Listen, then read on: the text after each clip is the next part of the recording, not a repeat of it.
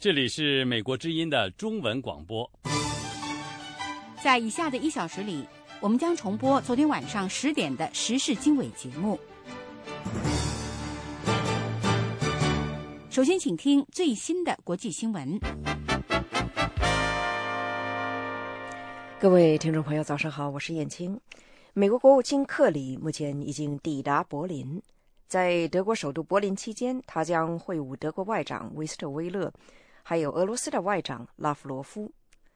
克里是星期一晚间从伦敦飞抵柏林的，在伦敦期间，克里同英国官员主要就伊朗和叙利亚问题举行了会谈，在与。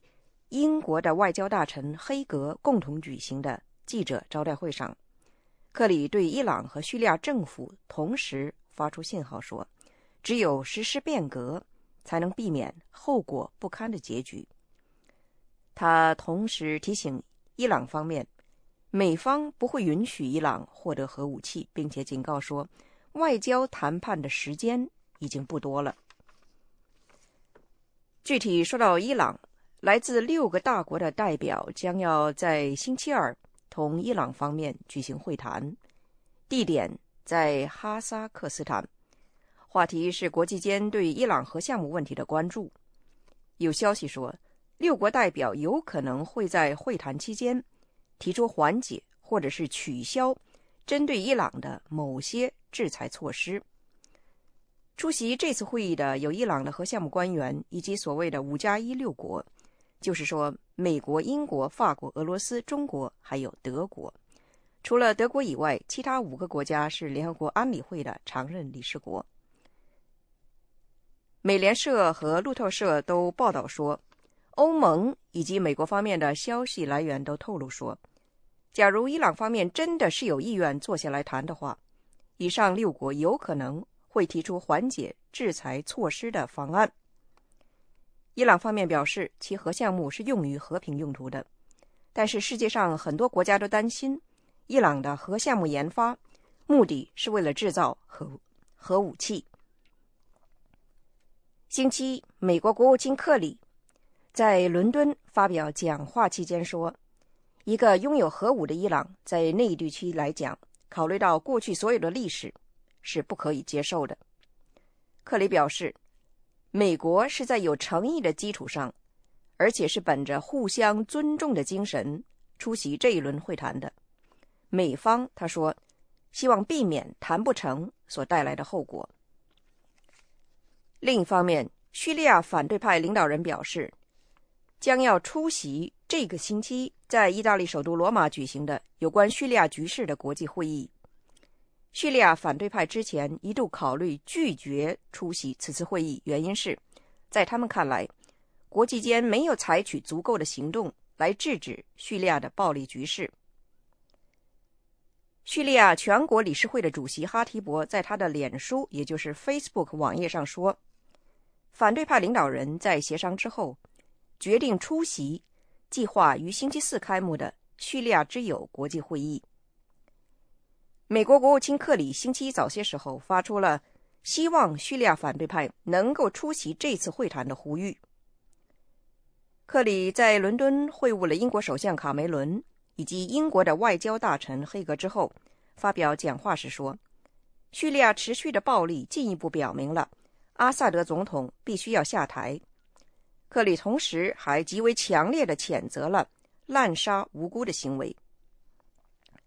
英国外交大臣黑格在讲话期间呼吁国际间对叙利亚的反对派给予更多的支持。他说：“在暴力面前，我们的政策不能够是一成不变的。”黑格表示，今后几个星期之内，英国方面将努力推动国际间为叙利亚反对派拿出一个新的援助方案来。星期一，在俄罗斯首都莫斯科。叙利亚的外长穆阿利姆表示，叙利亚政府愿意同有愿意参加的方面进行对话。俄罗斯的塔斯社援引叙利亚现任外长的话说：“我们愿意同任何想谈判的人进行对话，甚至愿意同那些手上有武器的人坐下来对话，因为我们坚信改革不会来自流血，只有对话能够促成改革。叙利亚的外长目前正在俄罗斯同俄罗斯外长拉夫罗夫举行会谈。拉夫罗夫上个星期表示，叙利亚的危机没有军事上的解决办法，反叛人士和政府军之间继续打下去，他说，其结果只能是两败俱伤。韩国新上任的保守派总统朴槿惠在他的就职演说当中阐述了他在处理朝鲜半岛局势上的看法。针对平壤方面，可以说是发出了混合的信号。朴槿惠星期一在首尔在韩国的国民大会上发表就职演说期间，要求平壤方面放弃核武器项目。平壤方面这个月早些时候再度，具体说是第三次从事了核测试。韩国新上任的总统朴槿惠警告说，他不会容忍任何威胁到韩国民众生命安危的行为。不过与此同时，朴槿惠保证说，要在南北韩之间构筑信任，具体说，要在不可质疑的防范措施基础之上，一步步的构筑信任。朴槿惠是去年十二月被选为韩国总统的。他在竞选期间保证说要重新和北韩方面进行沟通。他的前任李明博在北韩问题上被认为是持有更为鹰派的立场。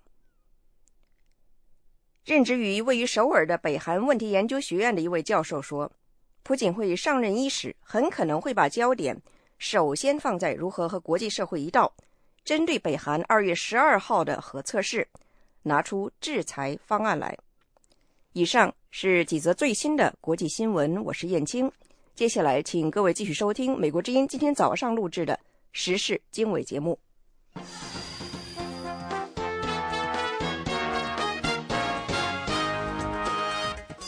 各位听众好，欢迎收听《美国之音》时事经纬节目。今天是二月二十五号，星期一。我们这场节目是从美国首都华盛顿现场播出的。我是齐永明，来介绍今天节目的主要内容。在中国召开两会之前，前中共总书记赵紫阳的政治秘书，六次事件后被监禁的最高级别的中共官员鲍同，在北京寓所接受美国之音专访。中国一些维权律师近日发表致广东省人民法院和检察院的公民建议书。台湾总统马英九接见国际人权学者专家时，承诺将保障人权。第八十五届奥斯卡金像奖揭晓，李安凭借《少年派的奇幻漂流》获得最佳导演奖。详细内容欢迎收听。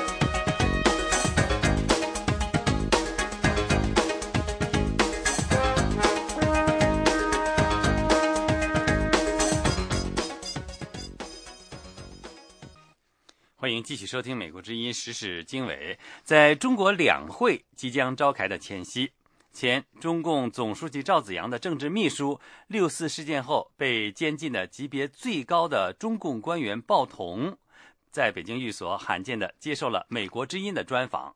下面，我们就请《美国之音》驻北京记者东方为我们介绍专访的部分内容。鲍同的家坐落在北京军事博物馆对面的长安街上。北京现在正紧锣密鼓地进行两会的筹备工作。按照以往的惯例，每逢北京有重大的会议，北京的安保措施都会空前的加强，对异议人士的监控也会收紧。包同的名字和六四、赵子阳、天安门事件等敏感词紧密地联系在一起。美国之音记者这次能够在两会前的敏感时期进入包同的家中进行电视采访，是否可以解读为习近平和李克强为首的中央新领导人对六四事件以及赵子阳做出了重新的考虑呢？我希望能够做这样的解读，嗯，而且能够维持这样一个状况。当然，我希望更希望的是彻底改善。就是说，对我人生没有任何监控，让给我完全自由，让我跟其他公民一样。我讲笑话，我说如果一个人要十个人来管，那么十亿个人要一百亿个人来管。如果一个人要三十个人来管，那么十亿个人要三百亿人来管。我说，那全世界的就业问题，全球的就业问题都解决，这种就不正常，非常不正常的现象。我希望这种事情当做笑话，变成历史，过去的。我完全理解这种事情。这个中国有一句古话，叫做“萧规曹随”。萧何做的决定，曹参就跟着执行。如果说是一九九几年的时候，有一个领导人做个决定，把报童看起来，如果他去世了，如果第二个人要改变第一个人的决定，第二个人要担风险。第二个人不改变这个决定，反正是第一个人做的决定，他已经去世了，我们也不管他了，不是我做的决定。对，如果这样一个东西下去呢，那很可怕，很可怕。我现在最感兴趣的是一句话，就是党章总纲上的那句话：“党在宪法和法律范围内活动。”对，我觉得只要我们做到这一点，共产党能够做到这一点，我说中国就有希望。中国落实宪法就没有任何障碍，要不然的话呢，有障碍，而且是有组织、有领导、有计划的障碍，那永远解决不了。不过，包同在接受美国之音记者专访的时候，向记者介绍说，以往每逢北京举行重大活动，他家中的电话就会被切断，记者采访他的录像带和照相机曾经被没收，他外出的时候呢，也会有车辆人员跟随等等。这一次美国之音能够进入他的寓所，他也觉得有些意外。海内外有舆论认为，十八大之后，中国的政治气氛趋向于宽松。对此，包同表示，外媒记者进入他的家中采访，的确是一种改善，并释出宽松的信号。不过，他希望能够真正的获得自由，并且呼吁中国政府能够让刘霞和所有的异议人士都能够获得自由。而且，我希望的是，不仅是对包同落实，对所有的人都落实。对刘霞落实，刘霞他根本没有任何罪，应该对刘霞落实，也不要对其他的那些呃判过刑，呃刘霞是没有判过刑的，没有判过刑的人已经刑满释放的也落实。是，我想落实呢，还应该给他个全部公民权。在长达一个多小时的采访中，包同结合他在中共中央政治局以前工作的经历，谈到了即将召开的两会以及中国党政不分的弊端，谈到了中国新领导层面临的挑战，谈到了薄熙来案件应该透明和公审等一系列重大议题。美国之音卫视北京分社将陆续将包同的精彩分析呈现给听众和观众。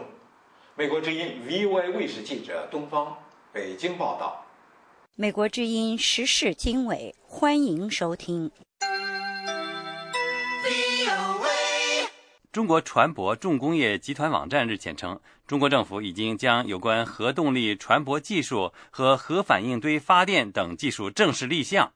分析称，这意味着中国可能正在着手研究核动力航母。有关详情，请听美国之音记者宇宙在华盛顿的报道。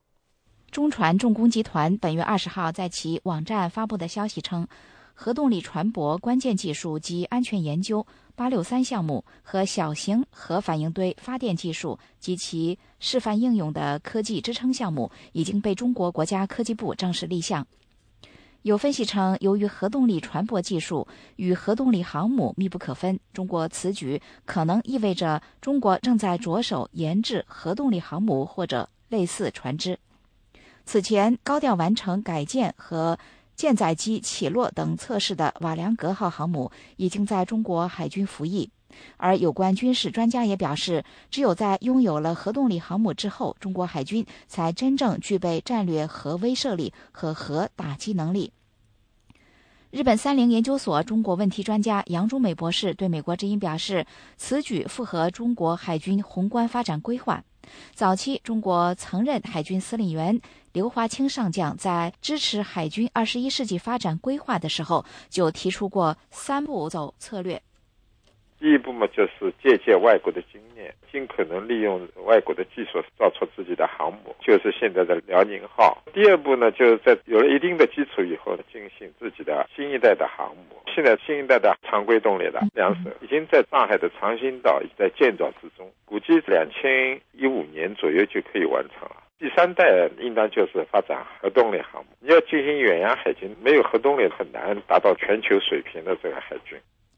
杨忠美博士说：“中国的海军目标是在未来与美国共同管理太平洋。”中国人民解放军国防大学的李立教授曾经对中国官媒表示：“中国具备建造大功率航母的能力，中国下一艘航母绝不是现在这个水平。不过，对包括核动力技术等在内的层面，要想清楚之后再着手建造。”台湾军事评论人士、政治大学教授丁书范博士对美国之音表示：“核动力作为燃料，尽管辐射强，但是与常规燃料相比，具有更高效和更小巧的特点。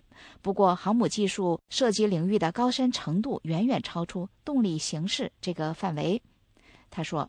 这只是立项目开始启动，并没有正式做出来。另外，这个东西只是燃料的部分，用核燃料比用油差别就是，核燃料一次可以让海上航行很久，中间不需要加油，同时它所占的空间很狭小，多余的空间可以做别的用途。可是中国可能另外要克服一个就是引擎的问题。中国现在即使像俄罗斯五六万吨级的船用引擎呢，它都没有办法做出来，都要靠进口。丁书范教授说：“如果对比美国十万吨的尼米兹级航母，中国在制造船舶引擎上的差距则更大。引擎是中国的弱项，例如中国一直试图模仿俄罗斯的战斗机引擎，却始终没有成功。迄今为止，仍然只能依赖进口。而中国在引擎制造上的具体障碍，属于不对外披露的国家机密。”日本三菱研究所的杨忠美博士指出，在制造大飞机引擎和军舰引擎方面，中国的技术的确还没有过关，正在将它作为国家最重点项目全力投入。他还说，不久前试飞成功的鹰二零飞机，最初使用中国引擎之后，仍然转用俄罗斯引擎。不过，这也说明中国的大飞机引擎正处在实现突破的瓶颈阶段，渴望在近半年到一年之内获得飞跃。可以预见，下一步将是航母引擎的发展。简称中船重工的中国船舶重工集团公司，是一九九九年组建的特大型国有企业，是中国政府授权投资的机构，由中国中央政府管理。它拥有四十六个工业企业，二十八个科研院所，员工十四万。以上是美国之音记者宇宙从美国首都华盛顿为您所做的采访报道。美国之音时事经纬。中国一些维权律师近日发表致广东省人民法院和检察院的公民建议书。要求继续公开审理民主人士深圳警察王登潮的上诉案件，并追究相关违法办案人员的法律责任。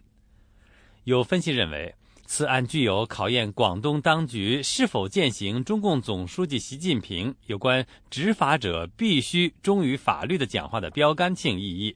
下面请听美国之音记者海燕的报道：十九位中国知名维权律师向广东省两院发公开信。对深圳警官王登潮2012年因发起纪念孙中山逝世87周年集会，被以贪污和妨碍公务罪名重判的案件中出现的违反法律和司法程序的情况表示关切。公开信说，被捕前是现役警察，担任公安局办的保安公司经理的王登朝筹备集会是践行公民基本权利，应受宪法以及国际公约保护。唐吉田、李方平、丁家喜、江天勇和梁小军等十九人，二十二号发表的公开信，还对深圳公检法在不出具任何手续的情况下，于二零一二年三月八日对王登潮非法控制、非法拘禁，以涉嫌非法集会和颠覆国家政权罪调查，后又以贪污和妨碍公务罪判处十四年的公正性提出质疑。公开信还批评王登潮案进入二审后，深圳中院的种种程序违法情况。信中说，深圳中院未依法提前告知合议庭组成人员以及开庭时间，而开庭期间，法庭未保持应有的中立，屡屡打断甚至阻止王登潮和律师发言和举证，导致律师无法履行职责，不得不退出法庭。而法庭在律师被解除委托的情况下，居然继续开庭，变相剥夺了王登潮及律师所享有的辩护权。公开信发起人之一的维权律师唐基田对美国之音表示：“王登潮案件从头至尾，从程序上和定罪上都缺乏公正性，经不起推敲。”他说：“这个案子的话呢，从……”呃，一开始呃侦查到起诉到一审到二审，程序上呢存在着重大的问题，有多处违反刑事诉讼法和刑法比较突出的呃问题。唐吉田还表示，指控王登朝的罪名实际上是不成立的，当局不过是找个借口在政治上让他消声。唐吉田说。他表达诉求的话呢，即便是说可能是从呃公职人员这个角度，官方会有一些忌惮，但是呢，现在以这种罪名来对他进行审判，那显然是对他是不公正的。如果说有合法的程序能够查实他确有违反现行法律的一些问题，那应该通过公开透明的程序来处理，而不能像现在近似于暗箱操作，就草率来处理。另外还有刘伟。李红秀、杨勇、郭海月、谢燕怡、张磊等人签名的这封公开信，对南方都市报二月九日针对王登潮案所发社论表示认同。南都题为“尊重法律程序，以正义的方式运送正义”的社论，提出有关当局倒是有必要、有责任去深究一下律师庭外哭泣、痛言实在没有能力再帮你辩护了的各种隐因。唐基田表示，南方都市报对王登潮案件的报道比较客观，而针对王登朝案所发的社论更是难得。他说：“他后来这个时评的话呢，提炼的是非常好，就是说任何一个事情，如果你程序上不能够让别人看得见，是公开、透明、公正的，那么你最后的结果就很难是公平的。”据报道，中共总书记习近平星期天在政治局就全面推进依法治国进行集体学习时强调，执法者必须忠实于法律，要求各级官员依法办事。曾代理过多起敏感维权案件的唐基田表示，他认为王登潮的案件对衡量广东司法当局是否按法律办事具有标志性的意义。不过，他表示，依法治国还是要靠制度。他说：“习近平的这个宣誓有一定的积极的作用，但是最关键的是要呃建立一套好的制度，让公职人员不能够肆意妄为。”今年二月七日，王登潮案二审开庭时，王登潮当时的两位辩护律师李静林、李金星先后宣布解除代理关系，退出法庭，抗议他们所说的司法不公。而王登潮案二审目前仍没有结果。据悉，王登潮新聘的知名维权律师王全章、刘晓元已经对深圳相关办案部门负责人启动徇私枉法罪的刑事指控。美国之音记者就王登朝案件以及多位律师发表的公开信，致函广东省人民法院和检察院的宣传部门，接听电话的人士都不愿发表任何看法。美国之音记者海燕，香港报道。这里是美国之音的中文节目，欢迎继续收听美国之音时事经纬节目。一些在广州街头抗议朝鲜核试爆及核污染的维权活动人士，被警方以未经批准非法集会游行示威的罪名扣留。有关律师认为，这种罪名实际上等于剥夺了宪法赋予公民的权利。中朝边界地区的一位居民表示。朝鲜不顾本国及周边国家人民安全，一再进行核爆，全中国老百姓都应该起来抗议。下面请听美国之音记者叶冰在华盛顿的报道。上周六，在广州天河城广场拉横幅及在人民公园集会抗议朝鲜在中朝边境附近举行地下核试验的十多名活动人士被警方控制后。陆续传出，他们当中有数人遭到公安行政拘留，其中张胜宇和刘远东被处罚行政拘留十五天，徐林行政拘留七天，刘云云是这些被拘留者当中的唯一女性，目前尚不清楚她被拘留几天。与他们一起被抓的另一位女性活动人士，网名叫“冉香姐姐”，她已经获得释放。设在海外的中文网站维权网发表声明，敦促广州当局立即释放这些因为抗议《朝核施暴》污染和而被拘押的维权公民。声明指出，这些维权活动人士所亮出的横幅标语包括“反对核武”“反对独裁”。抗议朝鲜核试验、停止援助小流氓、要和平不要核武等内容。受上述维权人士委托的律师隋木清对美国之音表示，他在星期一前往拘留所会见了刘远东，并得知刘远东关在那里后被一名警察打了四巴掌。隋律师表示，广州警方以未经批准非法集会罪名。拘留举行抗议的公民是非法的，是一种流氓手段。被拘留的当事人可以提出行政复议或者行政诉讼来申诉。他说：“那我认为呢，这个是未经批准就是定义为非法集会呢，这个是错误的啊。而且说的激烈一点呢，是一个流氓概念啊。因为你集会，我不认为有非法之说。如果集会未……未经批准，顶多算是一种违违章的行为，就是违背了一些办事程序，查不到违法，是不能受到法律制裁。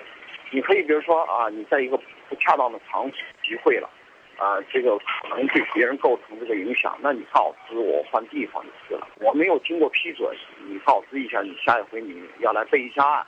但事实上，中国呢是这样的。你去申请，永远都不会批，等于事实上取消了游行示威啊集会等权利。家住在鸭绿江边的辽宁省丹东市退休教育工作者于金磊对美国之音表示：“中国人起来抗议朝鲜核试爆对中国造成的污染和威胁是正义之举。”他说。因为朝鲜搞这个核试验，不单那个呃威胁朝鲜那个本身的安全，呃也威胁我们国家的安全，特别是那个呃东北三省。我像我们丹东吧，呃那个离着朝鲜更近，对我们的威胁更大。呃，不单那个呃我们对面的嗯离朝鲜近的。呃，民众百姓应当那个起来抗议，嗯，那个全国的各地的老百姓都应当起来抗议。这位退休教师指出，中国政府虽然口头上表示反对朝鲜搞核试验，但他不允许民众自发举行反对朝鲜在中朝边境附近核试爆的抗议活动，主要原因是担心其一党专制可能受到波及。他说。政府它不是从战略的高度，呃，来考虑那个朝鲜的核试问题，它只是从维护一党专制，呃，这个独裁政权的角度考虑，呃，担心民众呃起来抗议朝鲜核试验的呃时候，呃，危害中共的一党专政的政权，所以呢，他不允许。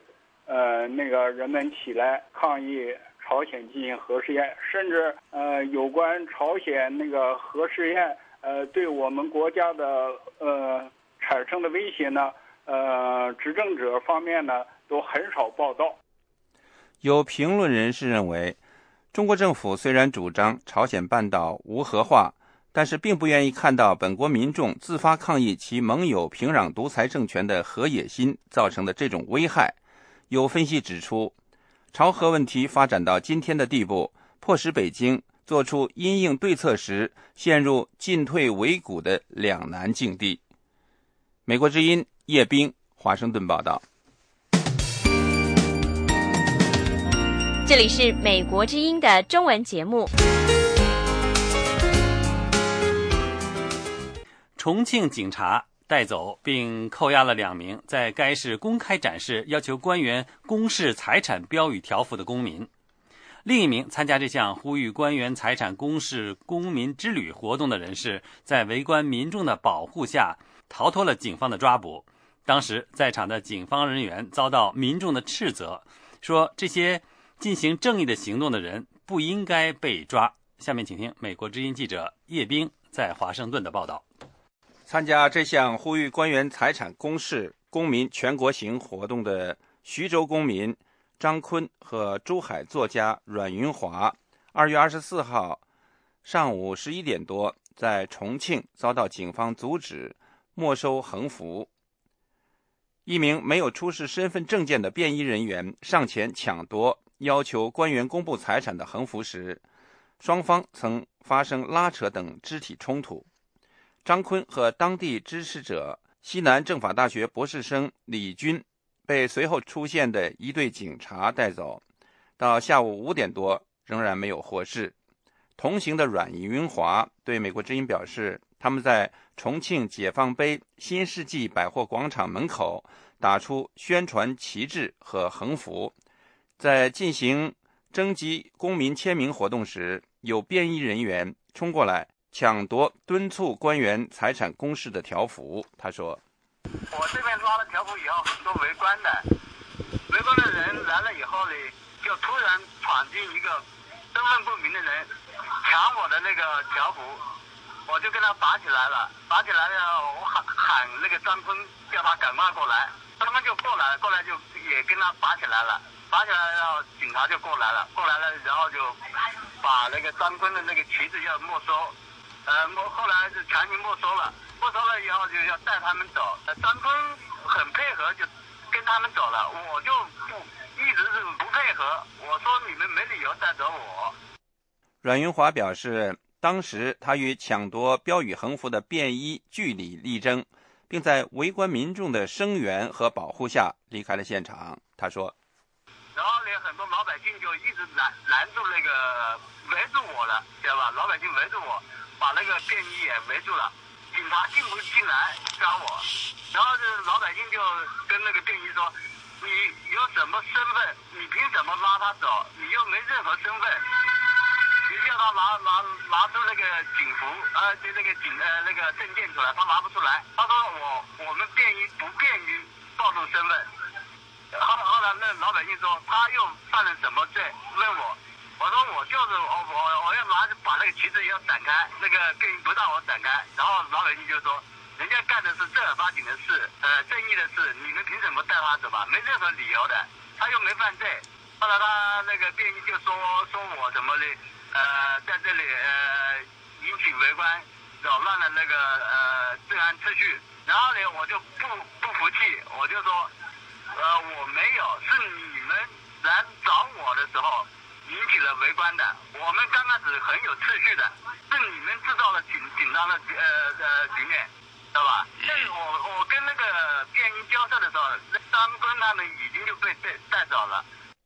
这位要求官员公示财产行动的发起人表示，与张坤一起被警方带走的女博士生李军，早些时候曾打电话告诉他，他和张坤被带到重庆市大杨沟派出所问话。该派出所的一名女性值班人员星期天傍晚对美国之音记者表示，她不了解有关的情况，外媒记者必须通过公安分局查询。阮云华和张坤等人发起的这项呼吁官员财产公示的公民之旅，是一月二十七号从珠海开始的。活动的主题是呼吁二百零五名中央委员率先公示财产，以及征集各地公民的签名。目前，他们已经走过了广东深圳、湖南邵阳、河南开封和重庆等十二个中国城市。计划在三月初到达北京，向全国人大递交他们征集的签名。阮云华表示，从活动开始至今，他们在邵阳和开封两地也曾遇到过国宝骚扰和盘问。美国之音叶冰，华盛顿报道。美国之音时事经纬，欢迎收听。时事经纬，带您关注台湾方面消息。马英九总统接见国际人权学者专家时，承诺将保障人权。不过，在野党人士批评马政府并没有真正关心中国的人权问题。请听美国之音特约记者张永泰从台北发来的报道。马英九总统接见国际人权学者和专家时表示，台湾政府一向注重人权，并积极和国际人权体系接轨。他说，这次邀请国际学者专家来台。审查台湾去年公布的第一份人权报告，创下了里程碑，显示出台湾政府保障人权的决心。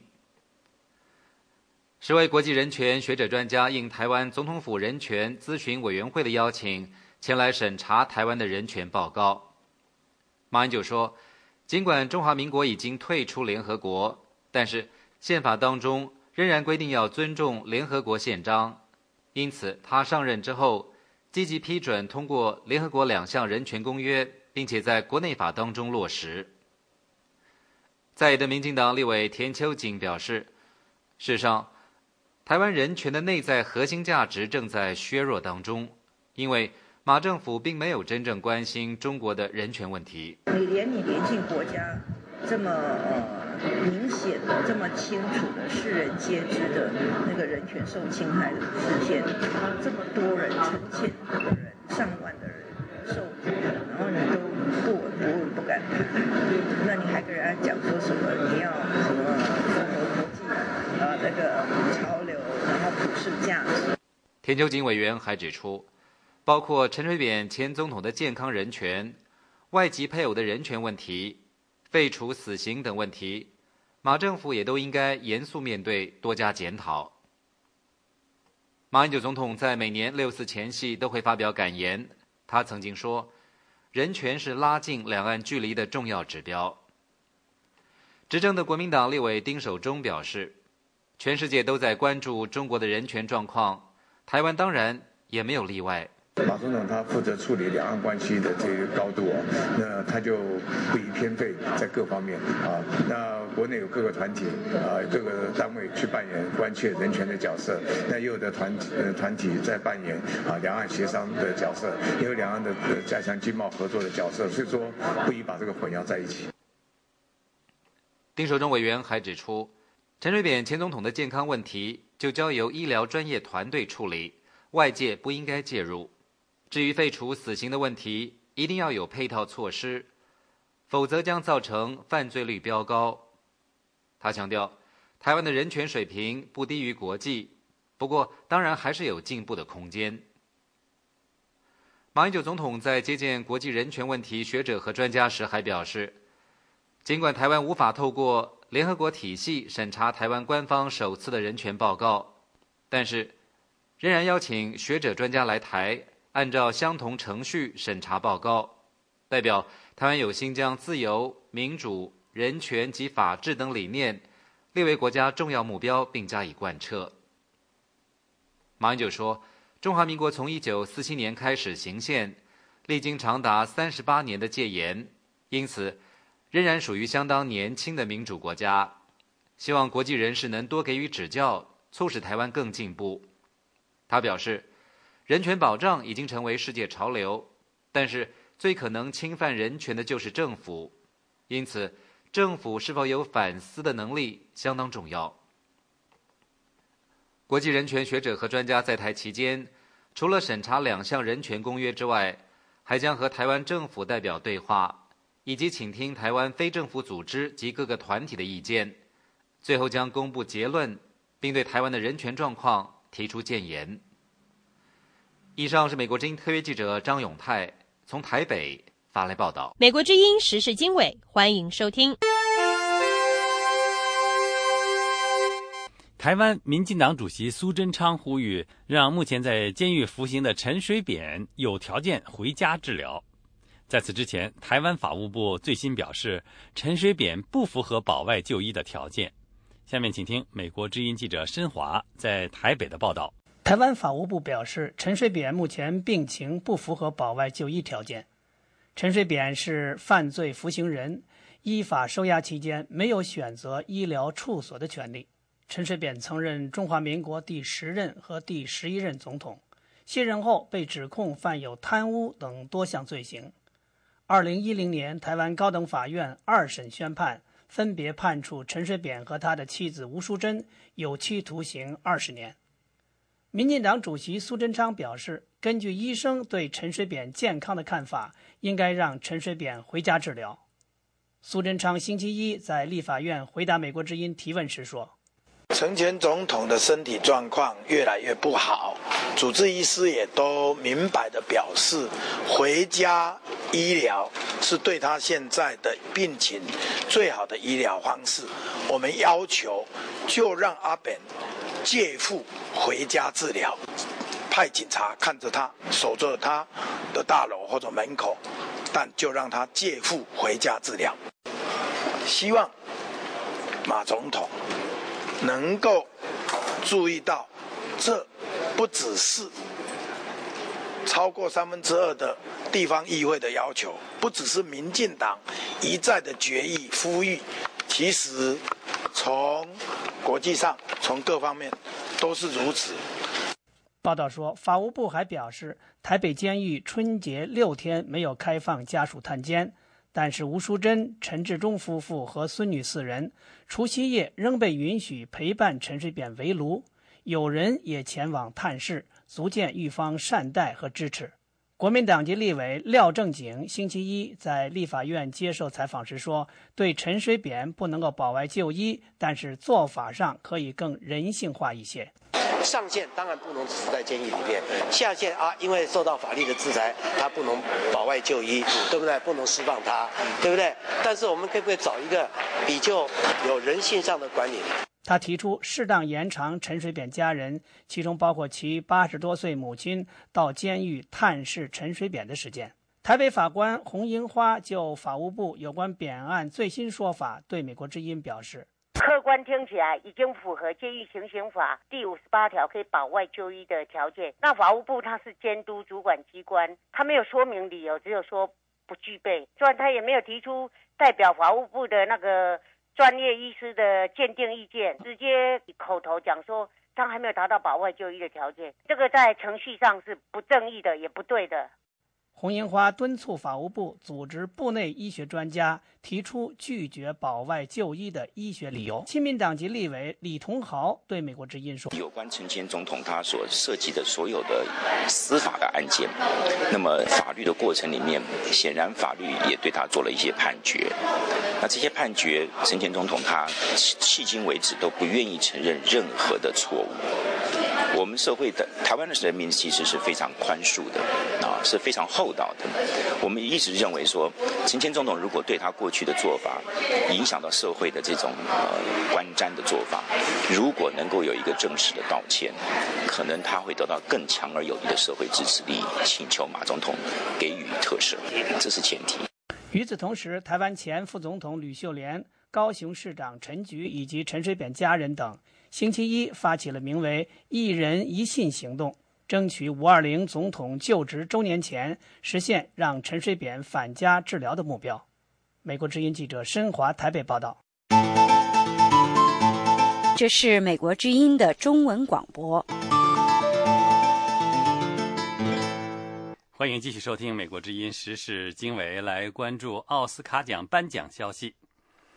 华裔导演李安《少年派的奇幻漂流》在第八十五届奥斯卡奖异军突起，压倒声势领先的历史剧《林肯》，李安赢得生平第二座最佳导演奖。《少年派的奇幻漂流》拥抱四座小金人，成为当晚最大的赢家。请听美国之音记者国福发来的报道。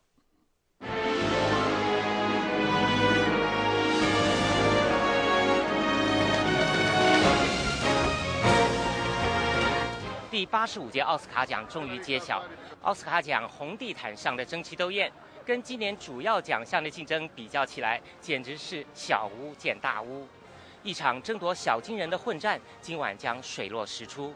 Argo，Ben Affleck，哦，Steven Spielberg，谁会赢？谁可能赢？谁应该赢？答案不一定相同。今年主要奖项当中最让人议论纷纷的，莫过于最佳导演项目了。主要是因为广受欢迎的《逃离德黑兰》的导演本·阿弗列克没有获得奥斯卡提名。相形之下，华人导演李安带着《少年派的奇幻漂流》冲金，心情轻松。呃，今天比较轻松一点，也不是说无所谓啦，就是呃，你经过几次以后就比较放松一点。呃，怎么样都好，因为我觉得拍这个片子本身就是一个很享受的事情，很不容易，所以已经很满足了。少年派的奇幻漂流的奥斯卡之旅已经抵达了终点站，他有什么新发现呢？杨燕子是好莱坞名制片，他说：“最佳导演，我觉得应该是李安，因为他是一个非常伟大的一个导演。”李安不动声色地在奥斯卡最大的个人奖项展开突袭，压倒了声势浩大的林肯，超越了斯皮尔伯格，赢得他从《断背山》以来的第二座奥斯卡最佳导演奖。那就是跟大家所有的华人朋友们，呃，跟大家分享这个荣耀。呃，谢谢你们对拍电影的关心，谢谢。Thank you Academy，谢谢 Namaste。李安感谢台湾，特别是片场所在的台中。他感谢妻子、儿子，还有大胆投资的福克斯公司。他特别提到扮演少年派的印度演员。李安曾热泪盈眶地在片场拥抱这个青年演员。你知道，我们有三个月，每天每一个镜头是拍那个小孩。那那个我哭出来是，因为那天正好他全部拍完杀青，啊，所以比较特别感性。今夜，李安欢笑享受收成，《少年派》还赢得视觉效果、配乐和摄影奖，一共四项，成为当晚最大的赢家。入围十二项最多的《林肯》，除了获得美工奖外，丹尼尔戴刘易斯拿下最佳男主角奖，完全不出人意料。因为他变成了林肯，他太厉害了，他而且他做了很多很多研究，已经准备了很长时间，然后真的。演出了一个就有点吓人的那种，就是他变了那个人。最佳女主角奖花落谁家就耐人寻味了。在风起云涌之际，乌云背后的幸福线是否见到了奥斯卡的金光闪烁呢？珍妮佛·劳伦斯在《乌云背后的幸福线》扮演好色成疾的小寡妇，和布拉德利有许多精彩的对手戏，成为新科影后。杨燕子说：“那种角色比较。”比较受欢迎，就是 Jennifer Lawrence 那种角色。最佳男配角的五位入围者都曾经得过小金人。男配角之争杀得难解难分。被解放的迪亚哥里的克里斯托弗·沃尔茨继《恶棍特工》之后再度夺金。被解放的迪亚哥还得到最佳原创剧本奖。在《悲惨世界》里扮演女工的安海瑟薇唱出她生命中最后的梦想的时候。许多人都认为她已经奏响了夺得小金人的凯歌了。海瑟薇果然实至名归，成为最佳女配角。《悲惨世界》还赢得化妆、发型和声音混合奖，声音剪辑奖由猎杀·本拉登和《零零七：大破天幕杀机》双双获奖。主持人塞斯·麦克法兰风趣诙谐，但也经常踩人痛脚。他说：“本·阿弗列克未获奥斯卡提名最佳导演，是因为《逃离德黑兰》属于最高机密，学院也不知道导演是谁。”麦克法兰说：“说唱唱，是否雅俗共赏还难断言。”最佳影片入围有九部之多。前二十世纪福克斯公司执行副总裁罗伯特·克莱恩几天前在加州大学河滨分校主持了一个奥斯卡讲座。The way they're going to respond is by 克莱恩说。而我觉得影艺学院现在会把最佳影片奖颁给《逃离德黑兰》，这也代表他们认为阿弗列克其实应该是最佳导演。到最后冲刺阶段，制片厂的宣传机器不断运转。They are spending ten million dollars on Argo and Lincoln because 克莱恩指出，两家制片厂各砸下一千万美元为《逃离德黑兰》以及《林肯》宣传，因为他们是最佳影片的领跑者。通常赢得最佳影片奖可以回收三千万。到四千万美元，我的直觉是《逃离德黑兰》应该会赢得最佳影片奖。杨燕子承认这些广告有影响力，也有助于缩小评选的范围。他认为《逃离德黑兰》得到工会和影评认同，又是当代故事，年轻人喜欢。杨燕子说：“我觉得还有一个因素，因为人家有一点同情，就觉得 Ben 不能得那个最佳导演奖，所以他们可能更呃愿意给他最佳影片奖。”《逃离德黑兰》曲折的奥斯卡征途，最后修成最佳影片的正果。《逃离德黑兰》还赢得剪辑、改编剧本等一共三个奖项，成为当晚第二大赢家。一场风云变幻的奥斯卡大战终于尘埃落定，好莱坞地标脚下的洛杉矶再度进入沉沉的夜色里。以上是美国之音记者国福从洛杉矶发来的报道。美国之音时事经纬，欢迎收听。欢迎继续收听美国之音时事经纬。中国维权人士和访民两会前夕积极行动，访民从全国各地聚集到北京，呼吁废止信访条例，并要求官员公布财产。北京维权人士发起的找人大代表活动已经持续了一个多月。有关详情，下面是美国之音记者陆洋在华盛顿的报道。二月二十一号，来自中国各地的几十名上访维权人士在北京发起全国两会请愿。他们请求设立申诉控告、举报监督机构，制定申诉控告、举报监督法，同时废止信访条例。北京知名社会活动人士胡佳表示，信访这种做法实际上就是一个骗局，起不到化解社会矛盾的作用，反而会激发矛盾。实际上，你知道，信访在中国本身就是一个骗局。所谓人民来信来访啊，它等于是一个过滤器，它把所有的社会矛盾，呃，用那个拦截了，就是给你一个虚假的那么一个希望。你似乎通过信访啊，你能解决问题。我看过很多信访人，最长的访了几十年，少则的话十几年、十年、几年的。但是实际上，信访能够解决问题的这个几率，官方自己出的数字大概是千分之二吧。胡佳认为，通过信访申冤的案子几乎为零。相反，各地对访民的解访已经形成了一个贪污腐败的利益链条。胡佳说，信访制度在中国是一个病态的制度，应该彻底否定。北京维权人士何德普等十二人组成的维权小组，最近启动了“我们要找人大代表”的活动。参参加者都是北京人大代表的公民参选人。从活动开始到现在，维权活动小组去过两次东城区找人大代表，之后每个星期都去海淀区，希望有人大代表愿意跟他们见面。但是遗憾的是，每次去都落空。何德普二月二十三号。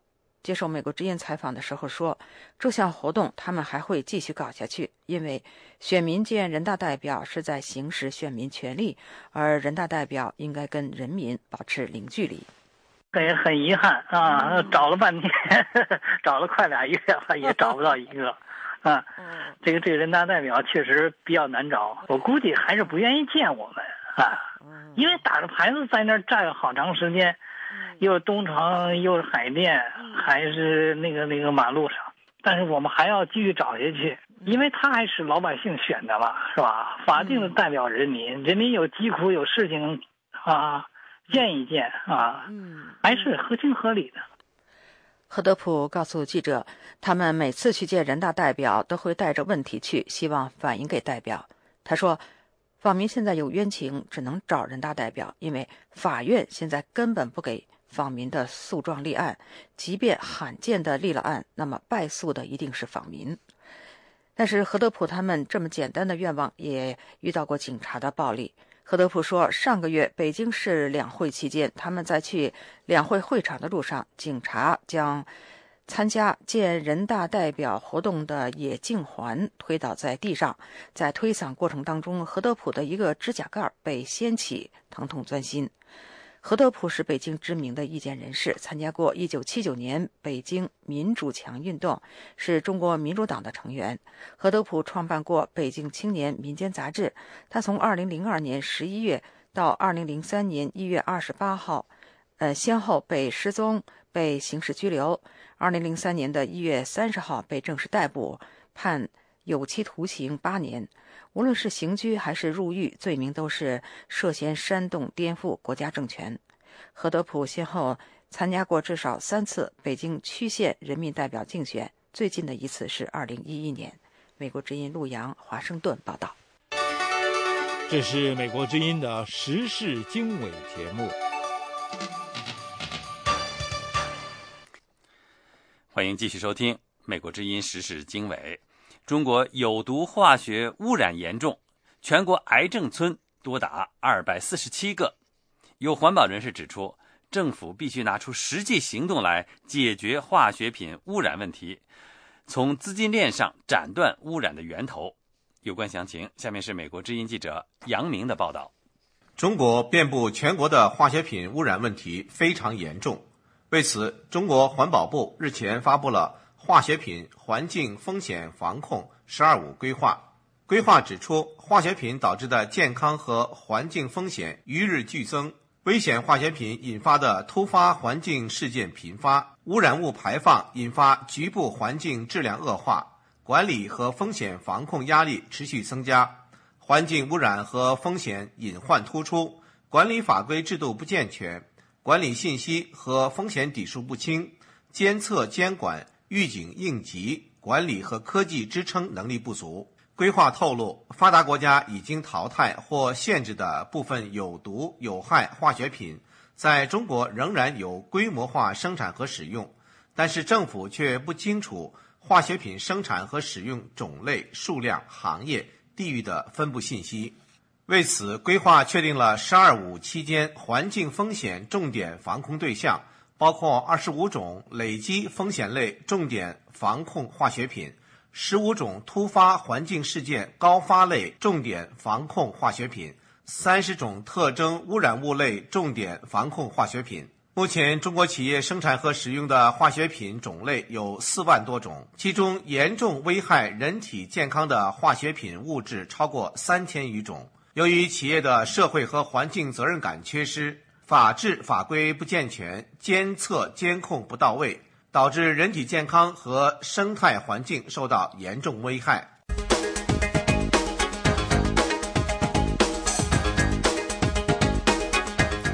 各位听众，北约的指挥官德国准将卡茨星期表示，国际安全援助部队将和阿富汗政府一道深入了解阿富汗方面的关切。不过，到目前为止，就阿富汗方面所说的为美国特种部队工作的阿富汗人在瓦尔达克地区涉嫌染指酷刑，甚至杀害了村民的指控，还不能够做出任何表示。星期天，阿富汗总统卡尔扎伊前所未有的下令美国特种部队从瓦尔达克省撤出。阿富汗政府方面说，这么做的原因。